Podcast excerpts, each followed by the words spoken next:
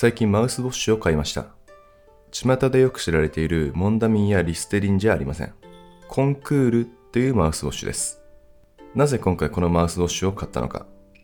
買ってよかったものまとめという記事を読んでコンクールを買いました。記事では買ってよかったものがまとめられていたんですね。その中の一つにコンクールがありました。どうやらコンクールは歯医者さんがお勧めしているマウスウォッシュだと言います。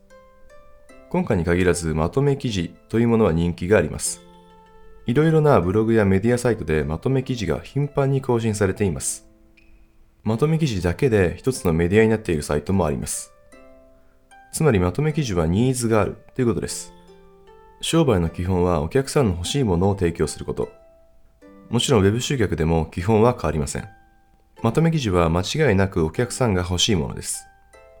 それに特別なジャンルでしか取り組むことのできないものではありません。むしろテーマを選ばず実践することができます。ブログの更新が続かないんです。という声をよく聞きます。でも、いつも同じようなネタで同じようなことを書いていたら、ネタ切れになってしまうのも当たり前です。もっと柔軟に考えていいんです。その選択肢の一つがまとめ記事になります。買ってよかったものまとめ。〇〇カテゴリーの記事まとめ。使っている道具、機材まとめ。あなたも何かまとめ記事を書くことができないか考えてみることをお勧めします。